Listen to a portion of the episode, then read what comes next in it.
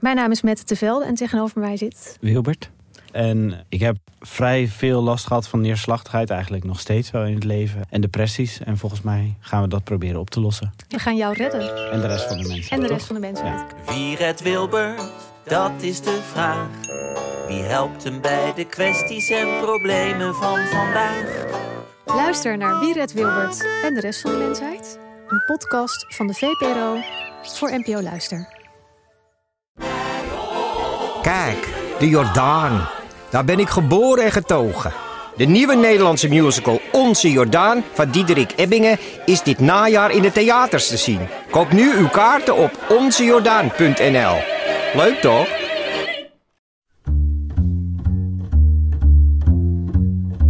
Dag, dit is The Weekly, de wekelijkse podcast van de Groene Amsterdammer. Ik ben Kees van der Bos. Racisme in Nederland neemt het toe. Hoe onderzoek je zoiets? Bent u een racist? Daar spreken we over met Jaap Tielbeke en Razit Elibol.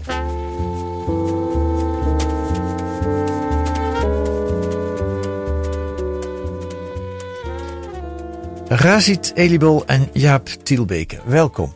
Dankjewel. Drie artikelen verschenen er net afgelopen jaar van jullie hand over racisme. En er zit er nog eentje aan te komen. En er komt een groene avond aan in Pakhuis De Zwijger, waar we nu ook zitten. Opvallend is dat het alle drie onderzoeksartikelen zijn. Dus geen opiniestukken over racisme. Maar jullie proberen in kaart te brengen hoe, het, hoe racistisch we zijn. Nou, laten we eens kijken wat dat oplevert. Ik lees de conclusie voor van één van die stukken. Wie de cijfers en de statistieken bekijkt, kan er niet omheen. Nederland is best wel racistisch.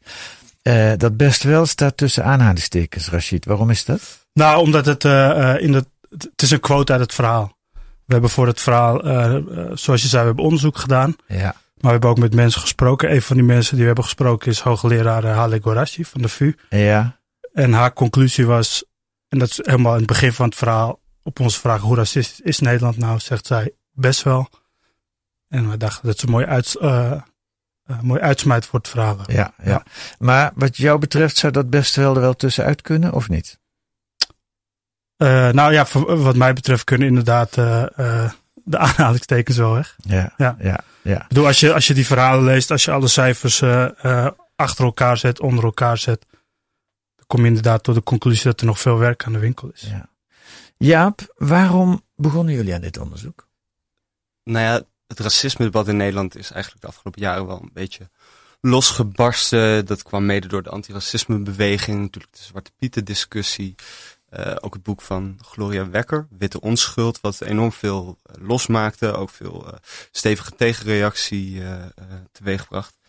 En ik kwam, nou ik denk dat het inmiddels alweer anderhalf jaar geleden is, of misschien zelfs al twee, een stuk tegen in de Boston Globe eh, van het fameuze Spotlight Team, hè, het eh, bekroonde onderzoeksteam van onderzoeksjournalisten. Jij leest die krant altijd? Eh, nee, maar dit stuk eh, kwam ik toevallig tegen. En wat zij hadden gedaan, dat ging over racisme in Boston. Wat ze hadden gedaan is, eh, het was een beetje zo'n, ja, eh, mythe of iets wat vaak herhaald was, dat eh, Boston de meest racistische stad van Amerika eh, zou zijn. Ja. En toen zijn ze eigenlijk gaan kijken, oké, is dat zo en hoe kunnen we dat onderzoeken? En Ja. toen zijn zij eigenlijk met een hele ja, omvangrijke methode eh, te werk gegaan om echt empirisch te kijken van, ehm, ja, hoe groot is die ongelijkheid tussen verschillende etnische groepen nou? Dus ze hebben gekeken naar vermogen, inkomens, ook gewoon, ja, hoeveel plekken in de publieke ruimte, hoe, eh, hoe vaak komen er zwarte Amerikanen bijvoorbeeld in musea of zitten ze in toppositie van besturen en dergelijke. Ze hebben ook geprobeerd, net als jullie, dat gaan we daar nog uitgebreid bespreken, met data te Ja, exact. Nee, dat, dat was dus ook echt het, het, het vernieuwende aan dat stuk, vond ik. En eh, het leek me een hele mooie methode om ook dat racisme dat in Nederland, nou ja, om naar een nieuwe eh, kijk op te bieden, om echt meer met data empirisch te werk gegaan. Dus we om gaan een keer weg te, weg te blijven van de, van de meningen en van, Ja. Heel vaak als je, als je hier een verhaal over leest in een krant of in een blad, Ja. kan heel vaak de tegenreactie zijn, ja oké, maar ja, dat, dat vind jij, dat is jouw mening. Ja. En we dachten, het is misschien een keer goed om eens te kijken achter de mening en eh kijken wat de cijfers, zeggen. Ja. Ja. Nee, dat vind ik ook wel bijzonder aan jullie eh, aanpak. Laten we eh, het eerste artikel wat je hebt geschreven, dat is maart vorig jaar, als ik me Mhm. goed herinner. Dat kwam meteen in het NOS-journaal van die dag. Laten we daar even naar luisteren.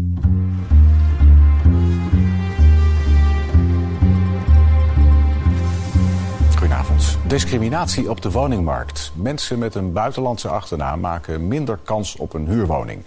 Onderzoek van Weekblad De Groene Amsterdammer laat dat zien. Verhuurders en makelaars discrimineren. Na de geboorte van hun dochter zoeken Abby en zijn vriendin een groter huurhuis. Maar hoeveel mails die ook stuurt, het lukt maar niet. Het is. Uh... Het is vernederend. Uit onderzoek van de Groene Amsterdammer blijkt dat makelaars en verhuurders discrimineren. Twee van hun journalisten doen zich voor als verhuurder. Een beetje gek, maar ik uh, liever niet dat er uh, allochtonen in mijn woning zitten. Zijn het allemaal eisen waar jullie gewoon rekening mee kunnen houden? Ja hoor, ja kijk dan uh, moeten we even kijken. Ehm, de allochtonen kunnen we natuurlijk niet vermelden op de site. Nee, nee, dat begrijp ik. Maar dat, daar, zullen we wel, daar kunnen we wel rekening mee houden. Ja, ja hoor. Van de 50 makelaars die de journalisten bellen, werken er 46 mee aan de discriminatie. Minister Ollengren noemt het bedroevend en roept gedupeerden op om het te melden. En de minister wil dat de woningbranche zelf praktijkproeven doet, zoals de Groene Amsterdammer heeft gedaan.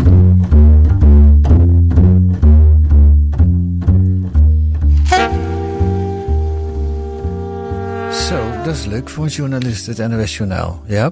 Absoluut. Nee, dat was hartstikke mooi. En het ja, het interessante eraan is, wij zijn dus eigenlijk gaan kijken uh, naar welke cijfers er al waren. Uh, we zijn ook bij het SCP langs geweest, rapporten bestudeerd. En toen kwamen we erachter dat er op één vlak eigenlijk nog nauwelijks data was, namelijk discriminatie op de woningmarkt. We hebben de arbeidsmarkt zo regelmatig onderzoek naar gedaan, maar ja. woningmarkt, woningmarkt konden we nog niet uh, direct vinden. Dus toen, ja, dat was voor ons iets van, nou, dat moeten we zelf de, de mouwen maar opstropen. En zijn we zelf mails gaan versturen en, en, en uh, makelaars gaan bellen. Uh, ja. Ook eigenlijk volgens diezelfde methode die onderzoekers van het SCP op de arbeidsmarkt hebben gehanteerd. Ja, en ik onderbreek even, de conclusies waren niet mals, zoals ook in dat fragment te horen was. Uh, Rashid, verbaasden ja. jullie die wat er gebeurde of had je dit wel aanzien komen? Nee, we waren echt... De grap is dus dat we eigenlijk dit onderzoek hadden gedaan voor een grote verhaal. We wilden eigenlijk gewoon, net als uh, dat uh, Spotlight team van de Boston Globe, wilden we eigenlijk op alle basisvoorzieningen, zeg maar, wilden we onderzoek de cijfers presenteren. En we zagen dus wat Jaap zei, dus dat op de woningmarkt nog niet was gedaan. Dat gaan we zelf bellen. Maar we waren echt zo geschokt dat we dit als los verhaal hebben gebracht. Want eigenlijk ja. was het dus helemaal niet de bedoeling dat we dit, ja. dat dit een los verhaal staat. Maar het was volgens mij de eerste ja, keer dat we belden, toen keken we elkaar aan van oké, okay, nou goed, kan gebeuren. Tweede keer, oké. Okay. En toen we vijf of zes keer hadden gebeld, hadden we nog geen één keer gehoord dat uh, de, uh, dat, dat, dat, dat, de makelaar niet wilde meewerken aan een uh, Moest discriminerend eerst ook, uh, nou ja, nog, tegen het einde toen nog steeds, maar echt wel een beetje moed aanpraten. Het is ja. natuurlijk een heel raar, ongemakkelijk ja. telefoontje om te plegen. Ja. Maar het was inderdaad echt verbazingwekkend hoe makkelijk uh, makelaars ermee gingen. En ze zeiden ook gewoon van dat dat geen uh, ongewoon verzoek was. Of in ieder geval, ze, ze leken er zelf ook niet door verrast. en we kregen zelf vaak te horen dat dat wel vaker voorkwam duidelijk een vinger op de zere plek. Bij de arbeidsmarkt was het nog niet zo lang geleden ook al een soort onderzoek wat toen ook al schokkend was. Dat je mm -hmm. zelfs, je kon beter een strafblad hebben dan dat je Mohammed of Rashid uh, ja, uh, heette. Ja. Uh, dat was toen ook ontluisterend. Hè? Ja. Um, Oké, okay, voor jullie tweede artikel zijn jullie in de rapporten gedoken. Dat behelst een verslag van allerlei onderzoeken van het Sociaal Cultureel Planbureau aan universiteiten. Nou, waar niet allemaal. De conclusie in dat artikel is dat 35 jaar na de eerste minderhedennota, 1983, moeten we vaststellen dat er van de mooie doelstellingen die in die nota beschreven staan, een gelijkwaardige plaats en volwaardige ontplooiingskansen voor Nederlanders met een migratieachtergrond, weinig terecht is gekomen. Jullie conclusies zijn niet mals. Het openbaar bestuur blijft een wit bastion. Uh, wordt gediscrimineerd op de woning- en de arbeidsmarkt en in het onderwijs achtergesteld. Um, Weet je wat mij opviel? Ik heb voor dit gesprek het multiculturele drama van Paul Scheffer uit 2000 nog eens nagelezen. Ja. Dat zal jullie ook niet onbekend voorkomen. En de kern van dat stuk is eigenlijk precies hetzelfde.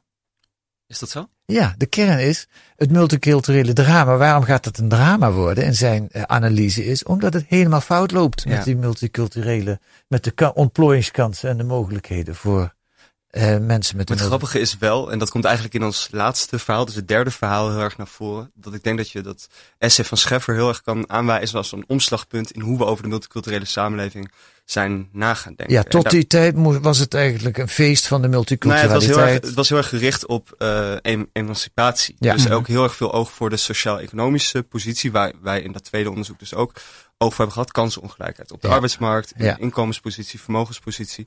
En sinds dat essay van Scheffer is het eigenlijk veel meer over de culturele boeg gegaan. Want Ja. eh, zoals ik het essay van Scheffer lees, is het Ja. heel erg dat dat falen van de multiculturele samenleving komt door een soort, ja, hij, hij, het heel erg als een soort eh, gepamper. Alsof Ja. we niet, naar de, niet kritisch naar de culturele eh, of botsing der beschavingen kunnen gaan kijken. En dat heeft ook, wat we in het laatste verhaal hebben aangetoond, enorme weerslag gehad op het debat over racisme en de multiculturele samenleving in Ja. Nederland. Ja. En wat vind je er eigenlijk van, die kritiek op dat gepemper? Klopte die op dat moment? Denk je, ja, is, je bent jong, hoe oud ben je eigenlijk? Ik ben naar 29. Ja, dus, dus- eh, tegen de tijd dat Scheffer zijn essay schreef. ik denk niet dat ik hem destijds eh, Gelezen heb gelezen. nee. Maar ik heb hem. eh, nee, je weet Nee. natuurlijk dat dat een belangrijk omslagpunt is. Eh, Ja. En ik denk eigenlijk dat dat. En dat is ook heel erg de conclusie of de, de strekking van het derde verhaal. Dat het ook heel schadelijk is geweest voor de manier waarop we daar eh, over praten. Doordat we heel erg door die geneigd zijn door die culturele lens te gaan kijken. En daar hebben natuurlijk opeenvolgende politici als Bolkestein, Fortuyn en Wilders nu eh, zijn ook via die lens de multiculturele samenleving eh, blijven bekritiseren. En hebben eigenlijk weinig oog gehad voor die sociaal-economische positie Ja. daarachter. Ja. Dus ik denk dat het ook ja, in die zin ook best wel eh, schadelijk is geweest. Ja. Mee eens, Rashid? Ja, zeker. Maar eh, eh, om terug te komen op jouw vraag. Je vroeg aan Jaap of hij het eens is met of er toen misschien te veel gepamperd is. Natuurlijk is er toen ook veel fout gegaan op dat gebied. Ja. Er is natuurlijk, er, er is natuurlijk eh, beleid geweest om alle minderheden samen in, in dezelfde wijk te stoppen. Om ze Onderwijs in eigen taal en ja, cultuur. precies. Om ze subsidies te geven om inderdaad, onderwijs in eigen taal te blijven eh, kunnen geven. We zijn moskeeën zijn ze gaan sponsoren. Moskeeën waar ze geen idee van hadden wat daar gebeurde. Ja. Ehm, Ja. En, en ja, dat is natuurlijk ook wel een, onder, een deel van het probleem geweest. Ja. Maar als ik jullie goed begrijp, is de kritiek van Paul Scheffer, wat hij waarneemt, die deel je. In feite schrijf je die nog een keer op 35 jaar later of nou, 20 jaar na het essay van Paul Scheffer. Het is nog steeds zo, die achterstand van mensen met een migratieachtergrond. Maar zijn analyse, eh, om het dan ook via de etniciteit en via culturele invalshoek aan te pakken, daar hebben jullie kritiek op. Klopt dat? Eh, ja, zeker. Want volgens mij, als je namelijk de cijfers bekijkt eh, op sociaal-economisch niveau en, en, en de etnische, eh, of de, achtergrond, de etnische achtergrond van mensen weglaat, kom je volgens mij op dezelfde cijfers uit. Ja. Kijk, en het, het grappige is natuurlijk bij dat rapport van eh, over. Of dat essay van Scheffer gaat het ook heel erg over de integratie van Nederlands met een Ja. migratieachtergrond. Ja. En dat is eigenlijk, dat is ook heel interessant te zien, eh, een, een rapport van de commissie Blok uit eh, 2004. Ja. eh, die eigenlijk naar aanleiding van dat essay van Scheffer moest onderzoeken van hè, hoe is het eigenlijk gegaan met de integratie. ook van de tweede generatie, of Nederlands met een migratieachtergrond van de tweede generatie. En die commissie kwam eigenlijk tot de conclusie dat ondanks dat er en- enorm veel is aan te merken op het overheidsbeleid, het eigenlijk best eh voortvarend gaat dat er enorme eh, sprongen zijn gemaakt. Ik geloof dat, de ex- dat er echt de letterlijke conclusie was eh, dat, er, ja, dat het behoorlijk goed ging met de allochtonen. Doe ik even een, citaat, omdat dat woord toen nog veel werd gebruikt. Ja. Het eigenlijk een positief verhaal was. En dat was geen welkome boodschap Nee, dat in, was de, het in de hè? Kamer. Ja, dat mocht eigenlijk niet gezegd worden. Nee, omdat iedereen nog in dat frame van, van Scheffer zat. Van Ja. er is te veel gepamperd. eh de multiculturele Ja. samenleving is uitgelopen op een drama. En daar kwam echt die commissie Blok die zei... Nou ja, zo, eh, zo belabberd gaat het helemaal niet. eh, Nee. Als je kijkt naar de, de, ja, de enorme vooruitgang. Ja. eh, die, Maar, maar nu komen jullie weer. En dan kan je eigenlijk zeggen, als ik die artikelen lees, ja, zo belabberd gaat het eigenlijk wel. Want op alle fronten hebben de mensen met een migratieachterstand nog, eh migratieachtergrond, sorry, hebben enorme achterstanden. Dus het gaat wel zo belabberd. Nou ja, volgens mij moet je ook concluderen dat er nu, zeg maar, de generaties die er nu aankomen, die zijn steeds eh, hoger opgeleid. Ehm, en en dat, dat, maakt, dat, dat maakt ons stuk misschien ook wel eh, triest, of in ieder geval niet echt. Uh, ja, want je ziet dat in de cijfers nog niet terug. Hè? Je ziet wel dat ze steeds hoger zijn opgeleid, maar je ziet aan de andere kant ook dat uh, jongeren met een migratieachtergrond veel vaker werkloos zijn. Ja. Dus, Ja. dus de, dus de uh, ik schoollijn loopt wel op, alleen qua werk lopen ze nog achter. En bij ons gaat het heel erg over die kansenongelijkheid. Ja. In plaats van dat het eh, te maken zou hebben met het falen van de integratie van die groepen zelf. Dat moet je uitleggen. Wat is het verschil? Nou ja, het, het verschil is inderdaad eigenlijk het voorbeeld wat jij net geeft. Dat eh, je als Nederlander met een migratieachtergrond nog zo fantastische cijfers eh, kunt halen eh, op de universiteit. En dan vervolgens naar de Zuidas bij een advocatenkantoor wil gaan werken. En daar gewoon ehm, ja, het moet afleggen tegen de Katinka of de, de Jaap met eh, matige cijfers. Maar Ja. die wel beter bij die cultuur past of die Ja. makkelijker daarin wordt opgenomen. Dus het gaat eigenlijk dan heel erg in eh, over eh, nou ja, discriminatie eh, Ja. is, is, is, is de bottom line. En Racisme? ja, dat denk ik wel. En dat is ook natuurlijk het hete hangijzer wat we in dat eerste of dat tweede stuk eigenlijk vooral hebben willen laten zien. Op het moment dat je racisme noemt, dan schieten mensen al heel gauw in een kramp. Hè. Dat is Ja. enorm erg verwijt. En we denken daar ook al heel snel aan in termen van intentionaliteit. Dus dat je echt, eh, Ja. je bent pas een racist als je iemand eh, eh, racistisch uitscheldt. Of, of, of dat je echt kwade intenties hebt, kwade bedoelingen. Ja. Terwijl het, en dat is denk ik ook iets waar veel antiracisme-activisten op wijzen. Ze gebruiken dan het woord institutioneel racisme. Dat het Ja. op allerlei verschillende manieren doorwerkt in de structuren van de samenleving. Ja. En het is wel grappig, want we hadden dan bij dat tweede stuk ook de definitie op de Wikipedia-pagina van in- eh, institutioneel racisme opge- opgezocht. En dan gaat het dan heel erg eigenlijk over die kansenongelijkheid in al die dingen die we hebben onderzocht. Dus Ja. inkomen, eh, onderwijs, vermogen, eh, kansen op de arbeidsmarkt. Dus Ja. ja, ik denk dat we inderdaad ook in dit geval over racisme kunnen en moeten spreken. We komen zo op jullie derde artikel, een uitgebreid dataonderzoek. Ik wil eerst naar iets anders. Een soort open deur is het eigenlijk. Het, het, het racisme in het openbare debat is enorm toegenomen. Ehm, en dat wil ik illustreren aan de hand van een eh, aantal fragmenten van Hans Janmaat. eh, van de Centrum Democraten in de jaren tachtig. En die zei dingen die toen eh, enorm veel verontwaardiging opriepen. Nou, weet je wat, laten we er eerst naar gaan luisteren. Daar moet u mij nou eens van discriminatie betichten. Als ik zeg dat in deze samenleving ons christelijk geloof meer waard is dan de islamieten. Wij vinden dat bijvoorbeeld de asielzoekersstroom moet worden ingedamd. Want al die mensen die naar ons land komen, die verzwaren verder geweldig de heersende problemen.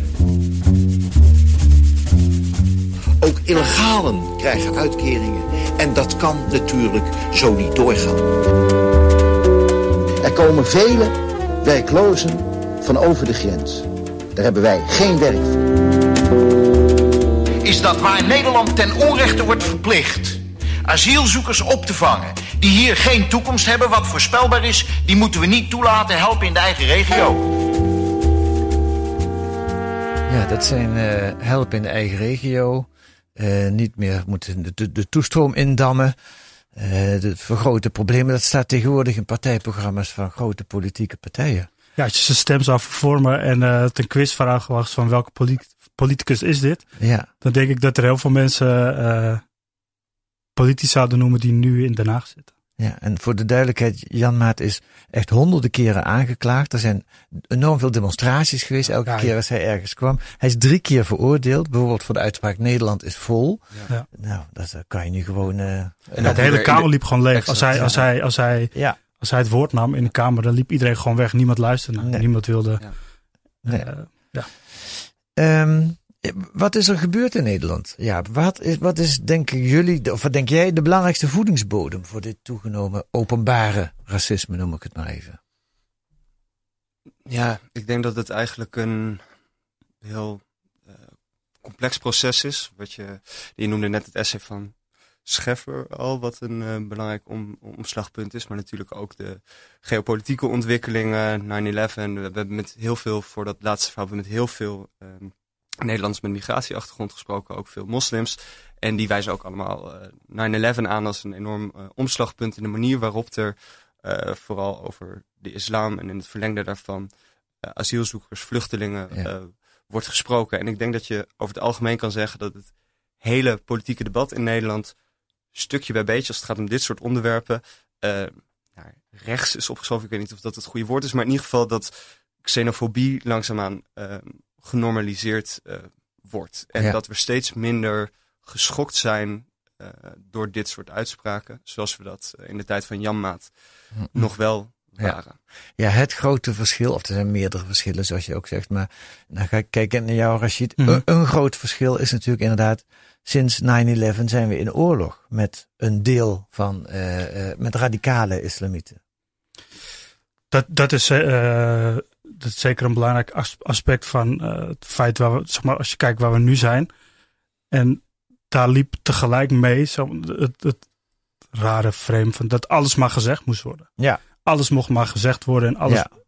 eh, Sterker nog, als je niet zei wat je ervan vond, Ja. dan was je een slapjanus. Dan was je een thee drinken. Het idee van Ja. wegkijken. Ja, dan, dan keek ja. je weg. Maar het was een reactie op wat Paul Scheffer aan de orde heeft gesteld. Dat daarvoor mocht je niks zeggen. Mhm. En, en, eh, mocht je ook niet iets zeggen als, als Marokkaanse jongens vervelend waren.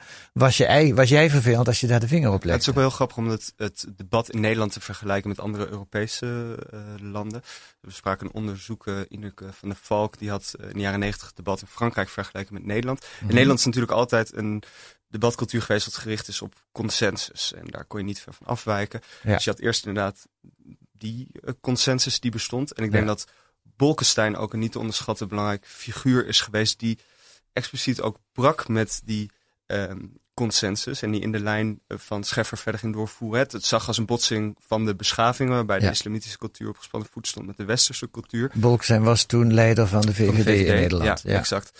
En ehm, wat er in plaats van dat er, zoals in Frankrijk gebeurde, dat er heftig tegengeluid kwam van andere hoeken, dus meer de links- of antiracisme hoek, die het dan weerwoord gaven, is eigenlijk die consensus omgeslagen. Mhm. Waarin zeker op het eh, debat over cultuur en multiculturele samenleving, ja, dat een soort het nieuwe normaal is geworden. Ja. Dat Ja. zie je trouwens ook in, eh, in het onderzoek wat we hebben gedaan in de data-onderzoeken. Daar wil ik naartoe. Jullie laatste onderzoek, tenminste eh, op dit moment dat we dit opnemen, jullie laatste onderzoek. Ja. Dat is een ontzettend uitgebreid data-onderzoek. Vertel even kort, hoe kom je op dat idee? Wat heb je gedaan en hoe kwam je op dat idee? Rashid, ik kijk naar jou. Eh, nou, eh, het was eigenlijk een logisch vervolg voor de twee verhalen die hiervoor al hadden gemaakt.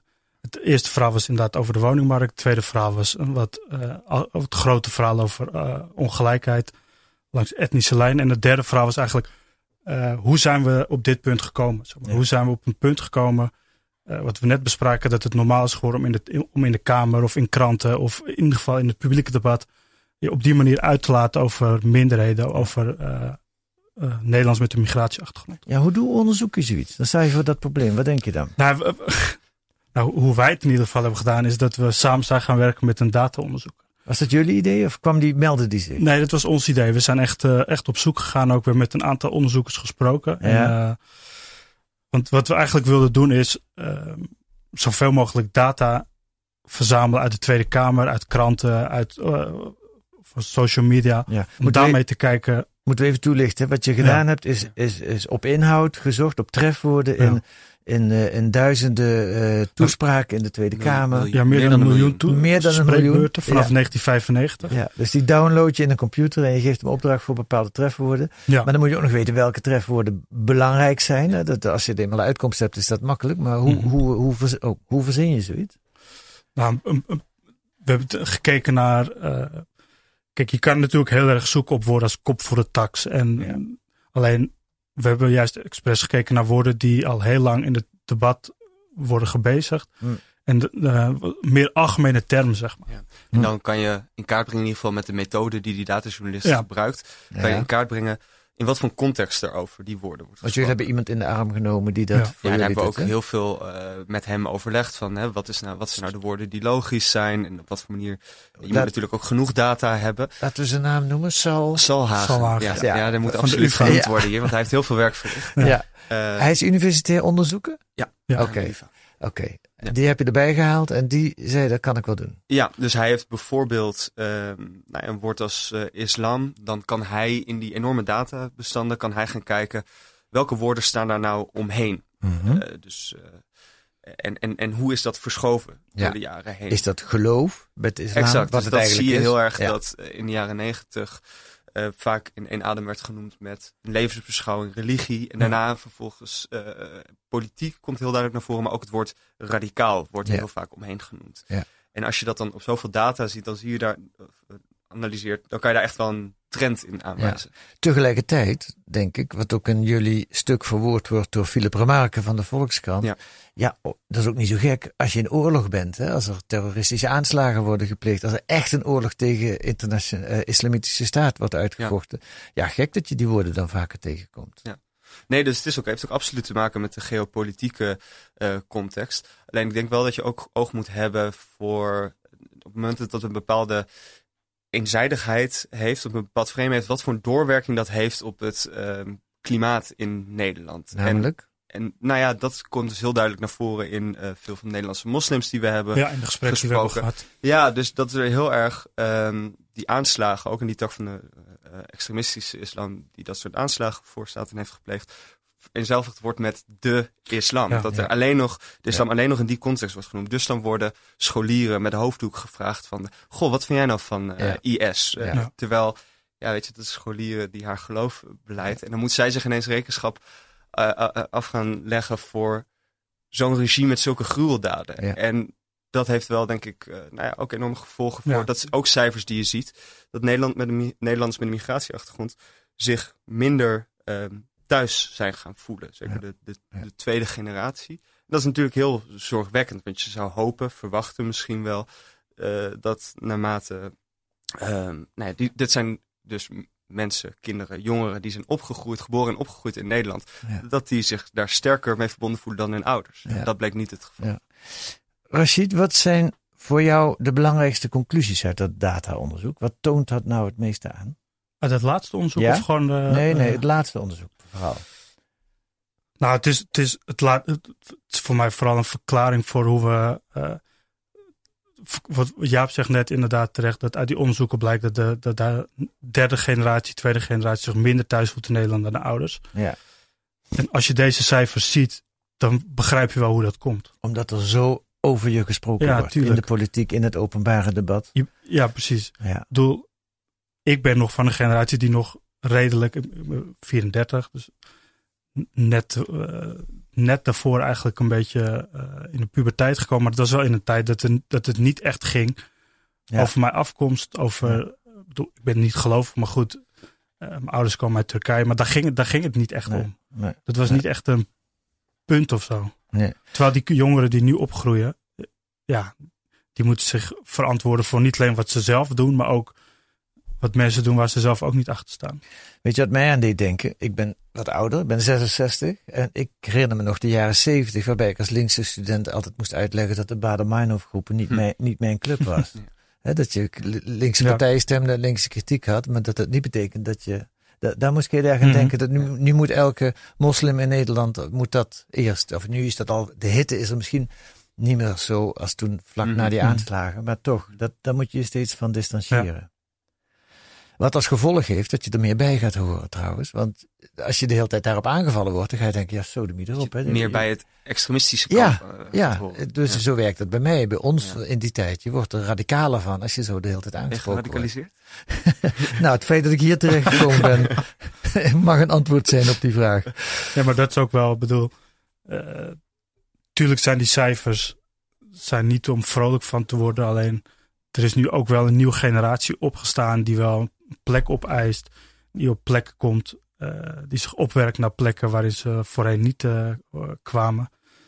Dus eh, laten we afsluiten met een, eh, met een Nee, absoluut. positieve noot. Ja, Dat, stemt gewoon heel hoopvol.